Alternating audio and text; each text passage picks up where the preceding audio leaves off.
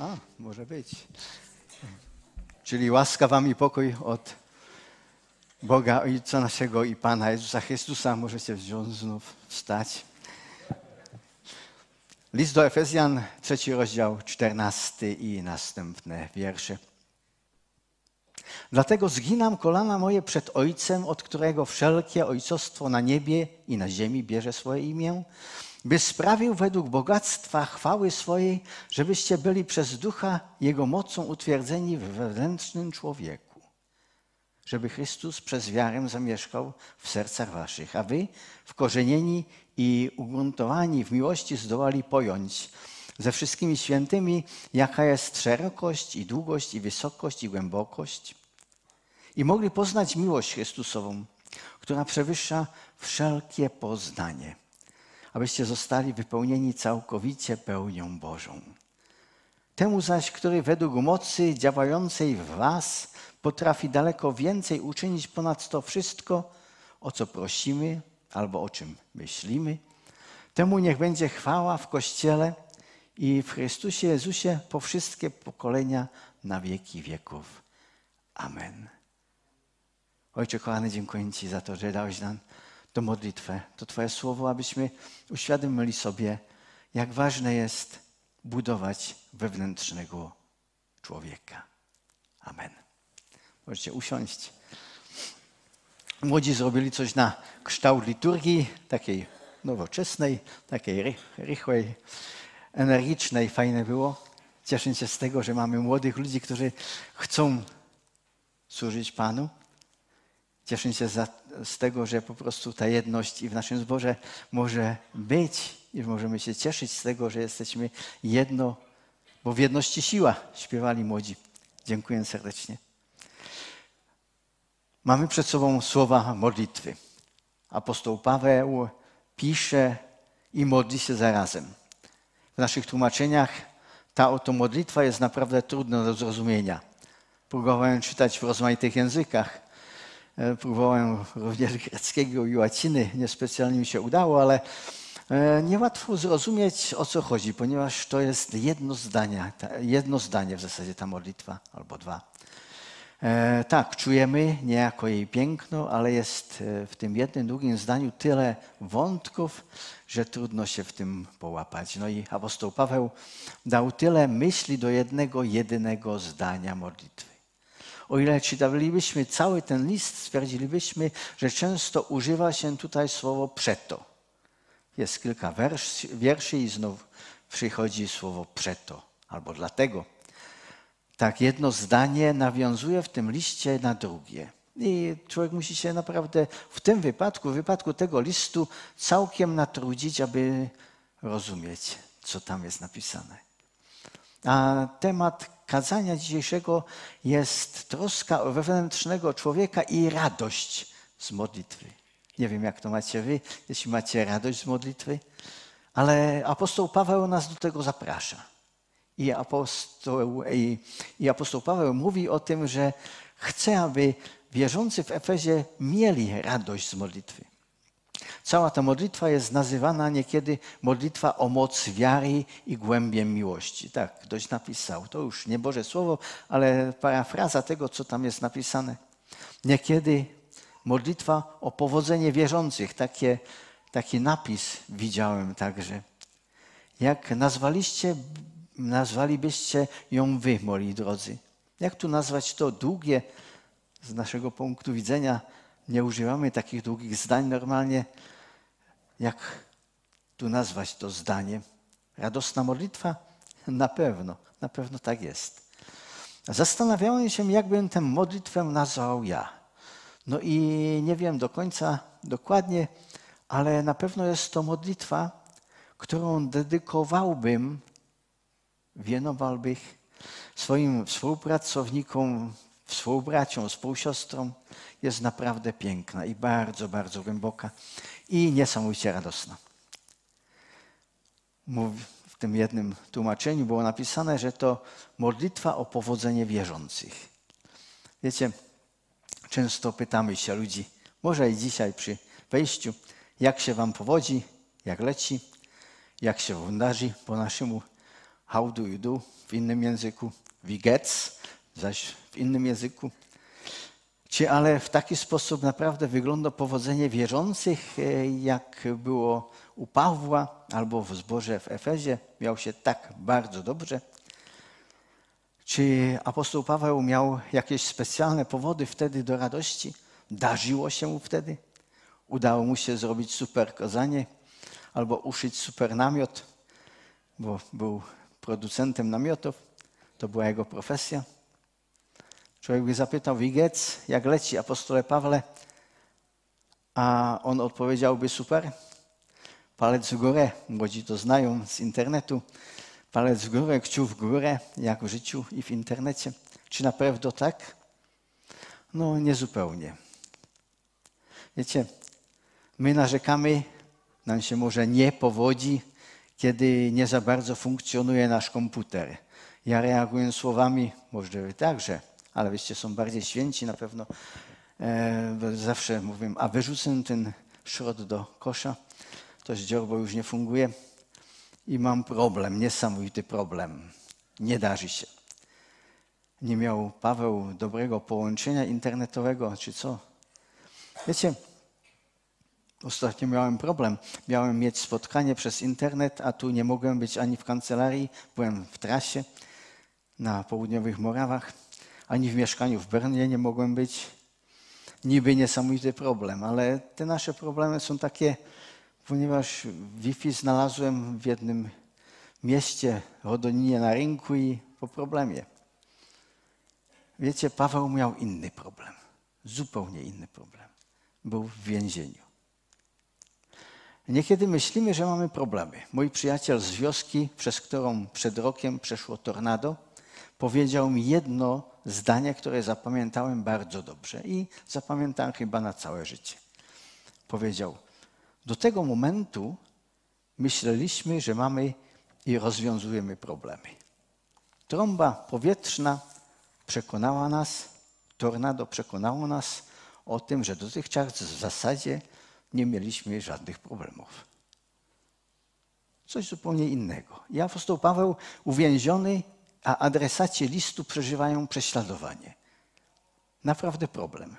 Wielkie powody do radości, a te ciepłe, piękne słowa dedykowane są ludziom w Efezie. Jak się wam darzy, ludzie w Efezie?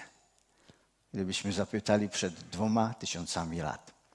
Efes to miasto nad Morzem Śródziemnym, port morski. No i oprócz tego, że było to wielkie miasto, wtedy 300 tysięcy ludzi, to było niesamowicie wielkie, znaczące miasto. Był tam także wspaniały amfiteatr, biznes, bogactwo toczyło się nie tylko około handlu morskiego, ale także koło świątyni bogini Artemis, Artemidy. Efes to było miejsce, które miało w tym czasie wielkie znaczenie. Często tam ludzie przychodzili, stąd odchodzili, to była taka metropolia. Przychodził, pochodził stąd nawet założyciel filozofii greckiej Herakletos. Czasem ale znaczenie Efezu upadło, może ustąpiło z nieznanych mi powodów i w ciągu kilku lat było po wszystkim. Był port, były port, stał się normalnym miastem oddalonym od morza. Po czasie nikt nie wspomniał jego wielkości. Po wielkości tego miasta, portu na Morzu Śródziemnym, nie zostało niczego. No i był tam amfiteatr i pozostały do dzisiejszego dnia ponoć piękne ruiny. Wtedy, kiedy do wierzących miasta pisze apostoł Paweł, miasto jest jeszcze bogate, wielkie, wystawne. A apostoł Paweł, jak wspomniałem, pisze z więzienia, areszt domowy. Tych kilka wierszy, ale pisze, które są niesamowicie pobudzające, fajne. Gdyby to człowiek nie wiedział, ile problemów było w efeskim mieście czy zborze, powiedziałby, że list ten napisany został z plaży albo z urlopu. Morze, pochoda, spokój, odpoczynek. A poszczególnie Pawle, tobie się to pisze. Ale tak nie było. Kiedy apostoł Paweł był w Efezie, bo był w Efezie przed czasem, było inaczej. Przypomnijmy sobie wydarzenia efeskie. Przez włożenie rąk Pawła XII jakiś nam, bliżej nieznanych uczniów, otrzymało dar Ducha Świętego. Później doszło do tego, że chrześcijanie byli wyrzuceni z synagogi i wynajęli sobie szkołę Tyranosa. Po prostu nie powodziło się, nie darzyło się nam. Dwa lata nie lada zwiastowania w tym mieście. Apostoł Paweł robi przez Ducha Świętego cuda i uzdrowienia. Konfrontacja złego ducha, czy też duchów złych z Duchem Świętym. Magia i literatura, czarnoksiężnica idzie na spalenie. Nawet wiemy, że wtedy księgi nie były tanie i że wartość spalonej demonicznej literatury była całkiem pokaźna. No i przychodzi wielki problem. Jak to powiedzą niektórzy, pieniądze są aż na pierwszym miejscu. Tak, problemem stają się pieniądze. Artemis Efeska to znaczący przypływ pieniędzy do kieszeni rzemieślników i kasy miasta. I wtedy po ulicach brzmi: Wielka jest Artemida Efeska. I krzyczeli ludzie, którzy bali się, że Pawła Jezus Chrystus zabierze im fajny, bardzo dobry interes, biznes. A Demetriusz, człowiek, który żyje z Artemis, zwoła więc demonstrację i kończy się misja Pawła w Efezie. Musi uciekać. Z niedalekiego Miletu starał się jeszcze motywować do służby starszych kościoła w Efezie, a potem musi się i z nimi pożegnać. Pisze do nich listy, czy list, zachował się ten. Wiecie, kiedy myślimy, że nasze powodzenie zależne jest od tego i owego, niekiedy się mylimy. Niekiedy myślimy, że to zależne jest, jak się nam darzy, od rzemiosła czy też handlu. Myśleli tak i obywatele Efezu. No i że powodzenie jest zależne od łaski bogini Artemidy. Ale o kilka lat później może ustępuje, jak już powiedziałem, a miasto upada. Piszą, że tak, tak szybko to morze odeszło i tak prędko upadło to znaczenie tego miasta, że dzięki temu tam dużo zabytków, ruin zostało. Inaczej by było, ina, by było na pewno inaczej, ale po prostu tak, tak było, że z powodu tego jest tam co widzieć. Nie pomoże ani wielka Artemida Efeska. Wiecie, kiedy to czytałem, kiedy sobie to, to uświadomiłem, tak mówię sobie, trawa usycha, lecz słowo Boga trwa na wieki. Teraz na miejscu pysznego Efezu są ruiny, ponoć piękne, ale zawsze ruiny, nie ma życia. A nam zostało dzisiejsze słowo, które jest żywe i przez wieki niesamowicie serdeczne, pełne miłości. Efez jest w ruinach, a Słowo Boże żyje. Wiecie, niekiedy mam takie pragnienie i tak robię, że staram się napisać wiersz. Taki wiersz, który ja się napisać, nazywa się haiku. Jest to japoński wiersz, ma tylko 17 sylab. 17 slabik.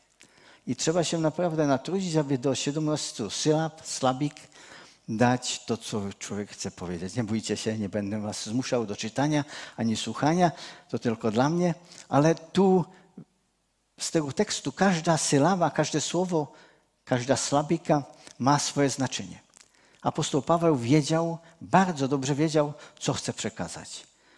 Może się tu człowiek naprawdę natrudzi, niż zrozumie, o co chodzi, ale warto. Naprawdę. Jest w tej modlitwie, w tym zdaniu Trójca Święta, Ojciec, Duch Święty i Chrystus.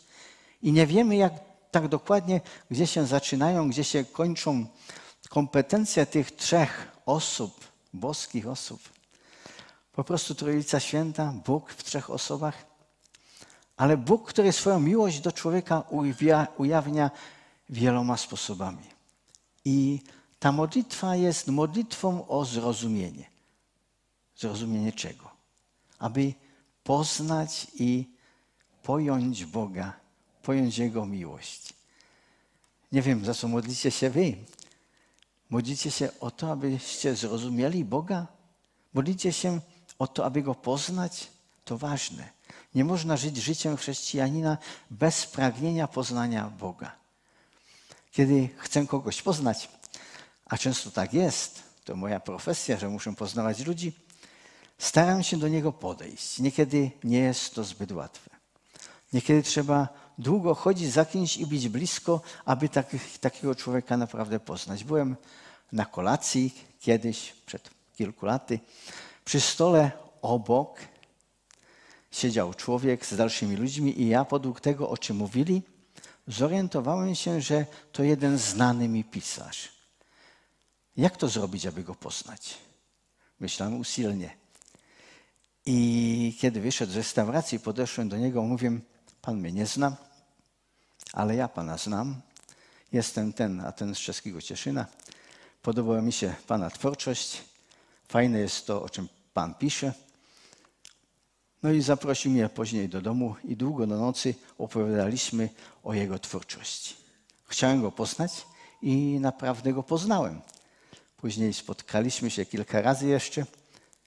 Wiecie, pragnienie poznać człowieka może być silne, ale czy pragnienie poznać Jezusa nie miało być, by być jeszcze silniejsze? Apostoł Paweł modli się, abyśmy poznali Boga. No i kontynuuje, abyśmy, a teraz cytuję, zdołali pojąć ze wszystkimi świętymi, jaka jest szerokość i długość i wysokość i głębokość, cztery rozmiary, i mogli poznać miłość Chrystusową, która przewyższa wszelkie poznanie, abyście zostali wypełnieni całkowicie pełnią Bożą. Całkowicie pełnią Bożą. Modlicie się kiedykolwiek w ten sposób, aby poznać miłość Chrystusa? Poznajemy ją i naprawdę, kiedy mm, mieliśmy możliwość słuchać Bożego Słowa i słuchać tych pięknych pieśni, jak z organami, tak naszych młodych, człowiek może wyznawać, że cieszy się z tego, że, że Pan Bóg się do nas skłania, że poznaje miłość Chrystusową przez to. Ale jest jeszcze jedno życzenie, wielkie życzenie apostoła Pawła względem uczniów, nie tylko w Efezie. Tam jest życzenie takie, żebyście byli przez ducha Jego mocą utwierdzeni w wewnętrznym człowieku. Już mówiłem, może wspomnicie początek.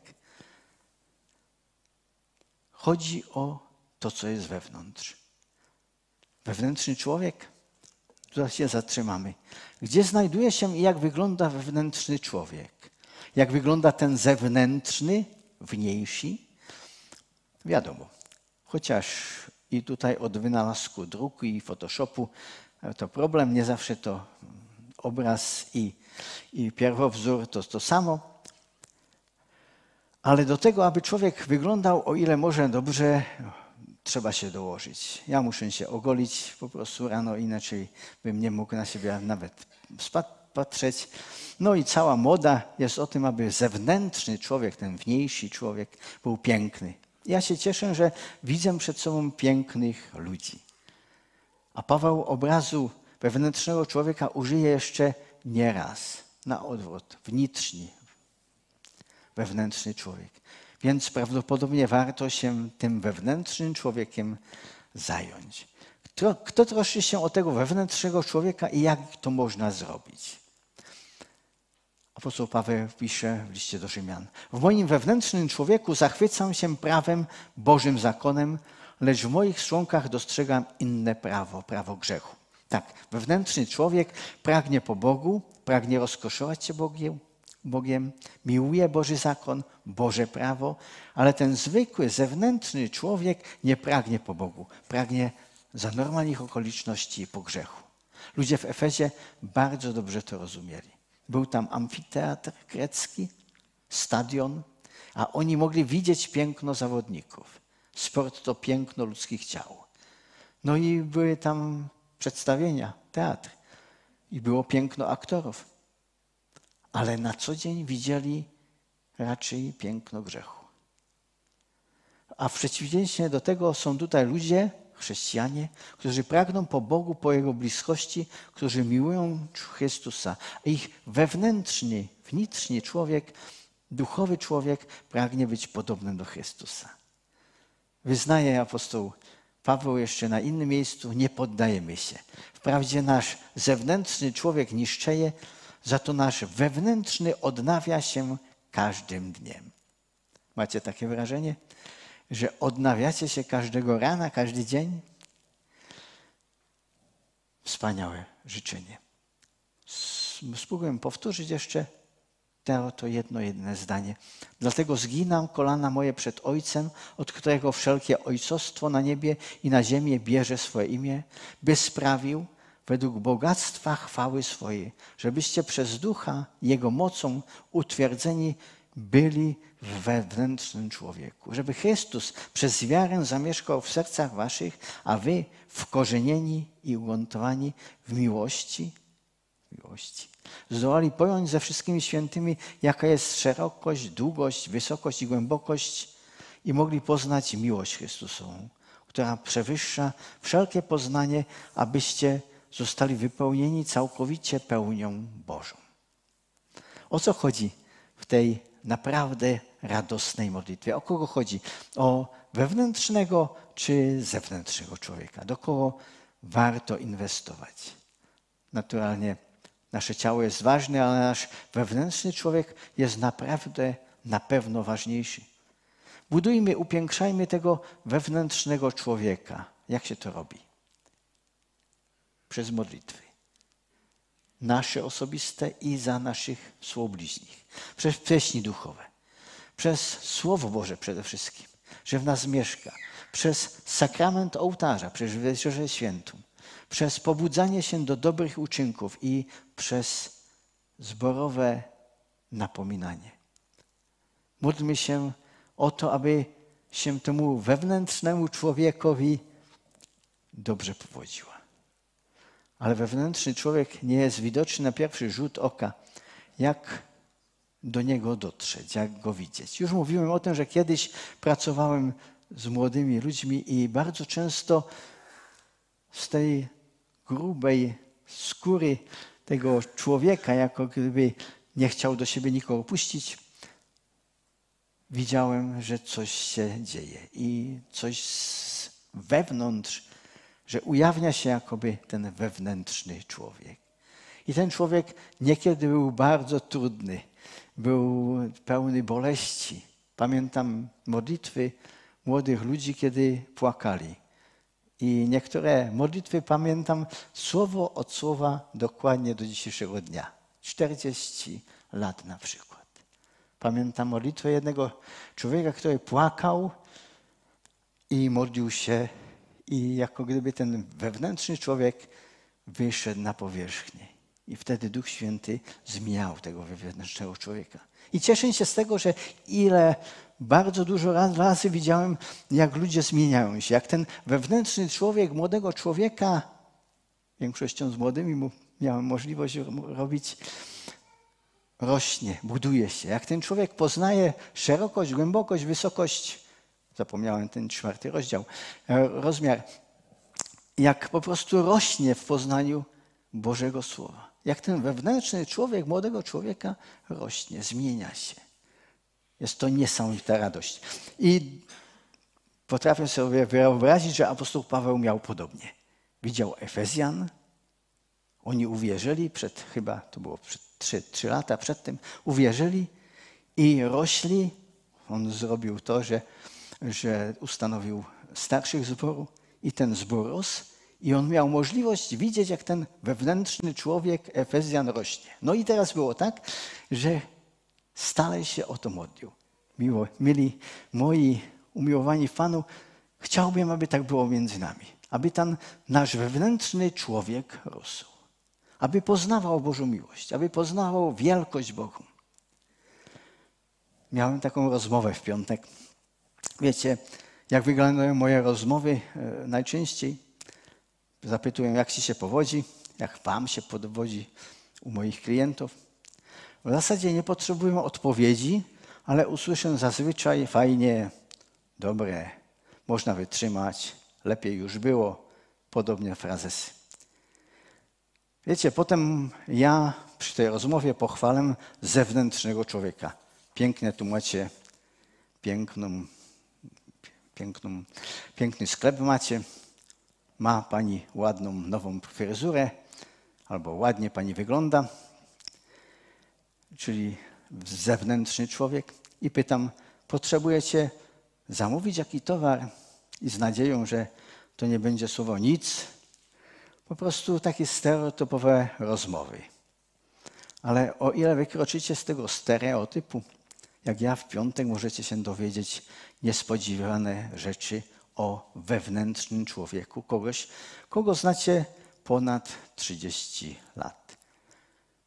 Zapytałem coś, a później powiedziałem coś osobistego o mojej pracy, o mojej służbie, o sprawach duchowych.